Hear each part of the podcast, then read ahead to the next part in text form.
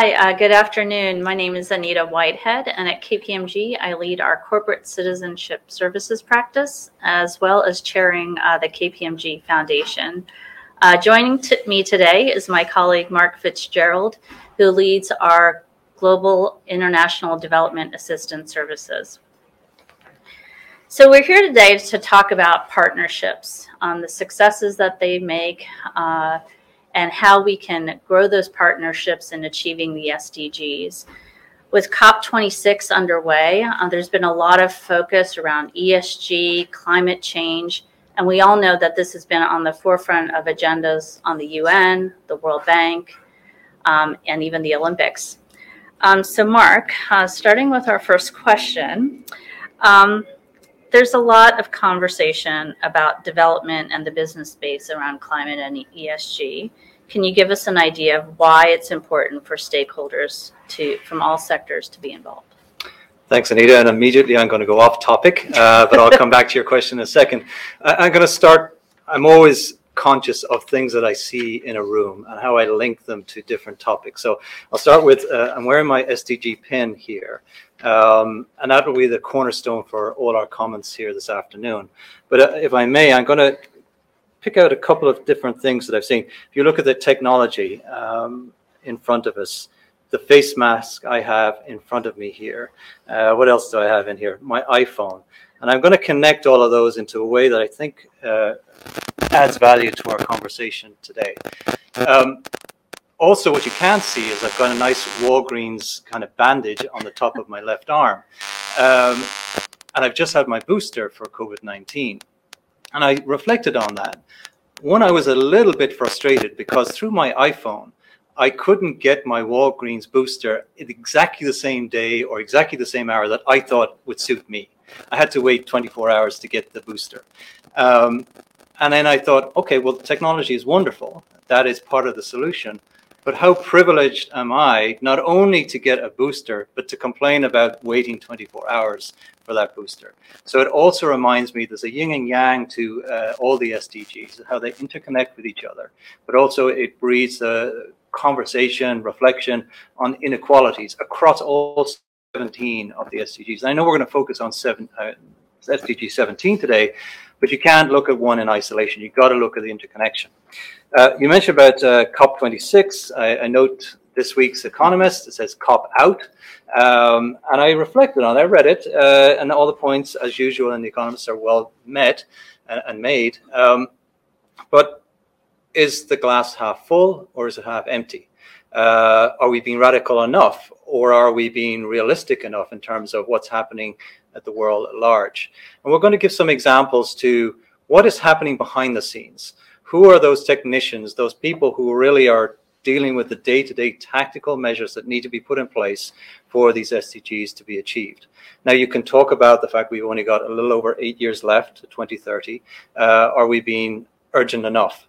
Um, but at the same time, we've had the last two years of a global pandemic. There's been regression on many of the achievements we've had in international development over the last 20 years, particularly in areas of health.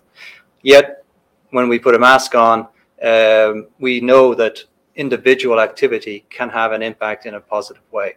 So, anyway, to answer your question, uh, uh, thank you for indulging me on that. To answer your question, I, if I if I focus on COP26. Um, and all the various players are there. You've got to think about that patchwork. Uh, you've got government, you've got political leaders, you've got international organizations like the World Bank, the UN, you've got uh, civil society, you've got youth either in the building or out of the building, whichever perspective. Uh, you have lots of local implementers. You've got different governments at different levels. So, what a local government or local mayor may be doing may be very different to what they're doing at the federal level, for example, or vice versa. Um, what I see, and this is where I'm more in the glass half full bucket, that conversation we were really only starting to have in the late 90s, Kyoto, and, and where we've advanced since then. Yes, we would like to see ourselves a bit further along, um, but those actors were not talking to each other. They were parallel playing for so many years. We're now at least acknowledging uh, each of those issues. We've talked about transparency, we've heard about trust, we've heard about just the uh, ability to communicate around the issues. So, unless we do that, how do you then uh, forge a path to a solution? Now, let's go down a level. Uh, what are we hearing from Glasgow? Uh, we're hearing agreements or declarations around deforestation. A known issue, but has anyone signed anything around it before? Yes, to a degree, but not to this degree. Uh, methane gas, another major agreement. Is it going to have an impact? Yes. How much? Is it ur- urgent enough? Is it uh, radical enough? Who knows? We'll see. Uh, but in our world, when I ask somebody on the street, what do you think about KPMG? They either have not heard of us, and if they have heard of us, they think we're auditors and accountants. Nothing wrong with that. Um, but what would we lend credibility to? Where could we add our skill set? So we've been involved in putting together the sustainability standards for how firms and companies will report on their ESG efforts. That's being rolled out through the World Economic Forum and then also uh, in COP26, another forum. Uh, you look at the financing houses, uh, 450 top financing houses who control 130 trillion in assets, have decided to uh, put a an ESG lens to their investments. They're not going to move all of that 130 trillion of assets to ESG, but they're going to have an ESG lens, and they also understand the risk reward between what's truly sustainable as an investment versus what won't be in the next 10 or 20 years. They may not be sexy, they may not make the headlines, but those are the type of things that really will mobilize the private sector for the achievement of both partnerships, but also key elements of the SDGs. Thanks, Mark. So, can you give us an idea of what KPMG is doing from a global perspective, um, given your global role? I know we're short on time, so I'll make this quick. But um, I, I, mentioned about um, standards, sustainability standards. I'll give you a little bit of a history lesson here. Um, back in the 30s, um, there really was a wild west around how companies reported to the capital markets. Some did, some didn't, some did something in the middle. Uh, there was regulation at that time to see how can we bring a conformity to accounting standards. Everyone said it wouldn't work. Uh, it's too much of an administrative burden. It's too complicated. How do you bring that kind of consistency to to our marketplace? And yet, that is the cornerstone of our capital markets today. So if we look at that historical example and then bring it to what I just mentioned around sustainability, having an equal standing in relation to the importance to capital markets, to investments, to accountability and transparency, a firm like ours has to play a role in that regard. It's not just what's important to us, it's also what's important to our clients. We have that almost obligation uh, to our clients. Uh, and, and, indeed, many of the other bigger firms are involved in this as well. So, talk uh, a little bit. I'll talk about the US perspective in a second, but why don't you talk a little bit about global KPMG impact and what we're doing there? Yes, I will turn the tables on you in a yes. second. Uh, but uh, the last the last point I'll make is more of a personal reflection, personal journey I've had. Um, somebody, one of the speakers from IBM earlier was talking about spending time in the Peace Corps in Zambia, uh, and I spoke to her at the break. Uh, my family is from there. I've spent many years there, and my own personal rationale for what truly is sustainable, what truly will drive economic growth and true ownership, it has to come from within. Within is different in different contexts, but um, from our point of view, um, all our member firms, and we have 230,000 people around the world, uh, are embedded in their local communities. So, what is good for that uh, country, that jurisdiction, that region is good for our business. Um, so, we're inherently linked uh, with, with those communities. Uh, but we also have an obligation to support them. So, how do we do that? We do it through citizenship, and this is where I'll turn the tables on you. Uh, but we also do it through the provision of our services. Um, before we haven't radically changed our services. Yes, ESG is becoming the new area of delivery, but for a long time we advised on infrastructure deals or we advised on tax and so forth. Um, but we really didn't understand the true impact of those services, good, bad, or indifferent we're now tracking that in a way that we want to say through our services, can we move that needle uh, and particularly link them through to the SDGs? So KPMG Impact launched last year. Its its foundational pillar is the SDGs. So we're trying to map all those things we do around the world at the country level of how it moves the needle with the SDGs. So with that, I'll now turn it to you because the other side of the equation is what the firm is doing for ourselves, Yeah. both here in the US and globally. And I know you, as the chair uh, of a foundation, you have a perspective there, but you also deliver a lot of services to corporates and their foundations. Have you seen any kind of change in just ethos, mindset, the actual application uh, of funds uh, Yeah. in the corporate philanthropic world? So I'm going to come back to that. Um, we keep jumping around a little bit, but that's okay. That's how we talk.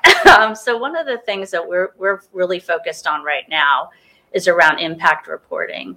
Um, we are obviously doing this for our clients, but how do we do this if we don't do this for ourselves? So earlier this year, uh, the U.S. firm launched a reporting initiative called our Transparency Report, and this was really opened our eyes internally um, around the transparency of our diversity and inclusion footprint um, in the firm. Following that, we realized we need to get started on our own ESG report. And so um, I've been leading the charge on our first materiality assessment, which has been interesting uh, process and a journey because it's trying to identify those priority areas for us as a firm to report on. And we really, re- you know, what's resonated through that is the importance of partnerships, right? It's not just the internal partnerships and linking all of the businesses together, but it's talking to our clients, what worked for them, what didn't work for them. It's talking to our community partners, what's important for them uh, in an ESG setting. So that's sort of one uh, aspect that we're working on. The second is the philanthropic um, hat that I wear. So we've had a foundation uh, for 52 years, and we've been on a journey for the last six months on refreshing our vision and our mission. And historically, our foundation was focused on education, um, a lot of partnerships with higher ed. COVID allowed us to pivot. Um, we pivoted to racial equality. We launched a fund. We supported charities um, that were driving uh, support around Black mental health, um, training and education for underrepresented. And one of my favorite partnerships that came out of that um, last two years ago was one with Year Up.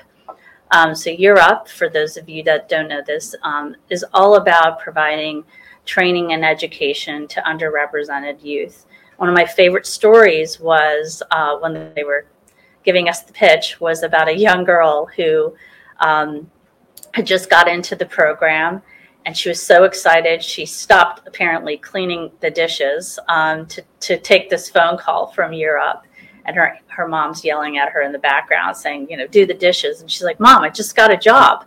Um, and she got into this program graduated went to school and what i love about this story is her uncle who never finished school heard this and he decided to go back into school and get a job so it's partnerships like that um, that we're really kind of ramping up.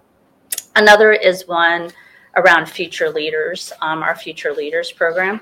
Uh, this is a partnership that we started um, a few years ago. We do it aside with our women's PGA, um, where we give uh, $10,000 scholarship uh, to, again, uh, young women um, in need um, go to school they not only get the scholarship, but they get to be a part of a leadership retreat at Stanford University. And Condoleezza Rice is one of the faculty members. So jealous of that opportunity. But what they also do is they get uh, aligned with a mentor, uh, another female leader in the firm, to kind of guide them through the next four years. Um, it's been a really fun way to just watch and hear their stories. Um, we also talk about our people being um, part of the solution. Um, and for our people, um, I still remember this 15 years ago talking to a senior partner saying, How do I get involved? And I wanted to join a board. And she said, Your time will come. And it was so frustrating to hear that because you just want to get going yesterday. Um, and now I'm on three boards, so I don't know what happened. so, one of the things that we've um, been really uh, pushing our people to focus on is around nonprofit board service. Um, you know, get involved.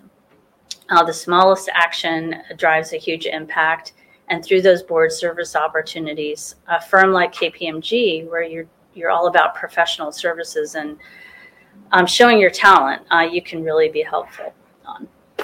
Yeah, that last point, I'll just pick up on that a little bit. Uh, back to my earlier point about that ecosystem um, that we're seeing in Glasgow. That same kind of patchwork, uh, that kind of convergent of actors, they're all our clients as well. So Anita and I support nonprofits, international organizations, and so forth, and, and, and, Anita also supports corporates. And our common thread is around social impact uh, services. Uh, but the firm as a whole have tens of thousands of clients across all sectors, across all countries, um, and of all different sizes. So do we have a way? Is it an obligation even to share what we're learning from other experiences across the world that could be useful to those clients that we haven't uh, either worked with yet or haven't engaged in those conversations. Um, and do so in a way that connects back to something that's not self serving. It connects back to the SDGs. Um, and the SDGs are great in one way, imperfect in another, because there's so many layers to them. But you can't ignore any one of them they're so relevant in their own right, but how they interconnect, interconnect with each other. Um, I've reflected on Anita's kind of client set over the last number of years, and a lot of corporates focus, say, on one SDG. Uh, we, as a firm, we focus on SDG 4, lifelong learning. Um, and we may have just decided that was enough and do no harm in any other SDG. That thinking has changed completely now you it's not enough to just do no harm. You need to think about your actions around one SDG, which may be apparent and may be applicable for you as a company, um, but understand how that will have unintended consequences, positive or otherwise, with other SDGs. So we're expanding the uh, acknowledgement of influence and consequences about what we do. Once you do that, um, you start to understand uh, the interconnection of move one piece, it will uh, progress another. Yeah, so for us, SDG 17, I mean, Mark talks a lot about S, uh, us focusing on SDG 4. And for us, SDG 17 has always been a part of this. Um, we can't do our work without the partnerships, but I think we've been a little shy in kind of calling it out. And so as we've been on this journey for refreshing our strategy for the foundation, uh, that SDG 17 keeps coming to the center of, of everything that we do. And so um, I know everybody wants to know like what we're going to focus on, and um, I, am going to have to say just stay tuned. Uh, because next year actually marks our uh, firm's 125th anniversary, and we've got this huge initiative on um, what our foundation is going to focus on.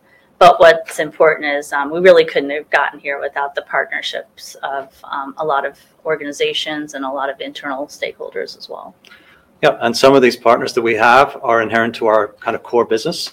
Uh, Microsoft are supporting us here today. They are a strategic alliance partner of the firm in delivering up our core services. And yet we have a set of values that align as well related to the SDGs. So those are the type of partners that we want to have day to day in the actual kind of normal conduct of our work. And as that evolves, you start to see these uh, value add um, initiatives being added. Um, the, the, last thing I'll mention um, and, and this is more in Anita's field, but the connection with your employees and how does that work in practice? Uh, you do have uh, an obligation to your business to train your people. That's that's that goes without saying. But what we're doing now is raising awareness of all of these social issues. There's a lot of focus on the E and ESG. What about the S? And what does the G mean? Uh, do our people even know? So we're going to work with entities like NYU Stern, University of Cambridge, to educate our 230,000 people consistently around the world so we can at least talk with one single uh, kind of common goal. Uh, it'll be deployed differently in those jurisdictions, but at least have a sense of what we're uh, signing up to as a firm at the global level. Uh, and it's done by people who know what they're talking about. That is where we want to move. Uh, as much as we focus externally on SDG 4, it's as important internally and use our force and our clients uh, to, to affect change. Yeah, and I think you know some of the other partnerships that we've been a part of for a long time. Um, the Association for Corporate Citizenship Professionals was is a membership organization that started 15 years ago, and we were actually a founding partner of theirs. Um, I've been on the board. I just rolled off, um, but they are a company, uh, they're, they're an organization that really focuses on companies and their corporate purpose. But I think being a part of organizations like IdeaGen now um, really helps gives us a voice um, in talking about the partnerships that we are driving, but also supporting. So thank you. Very well said. Thank you.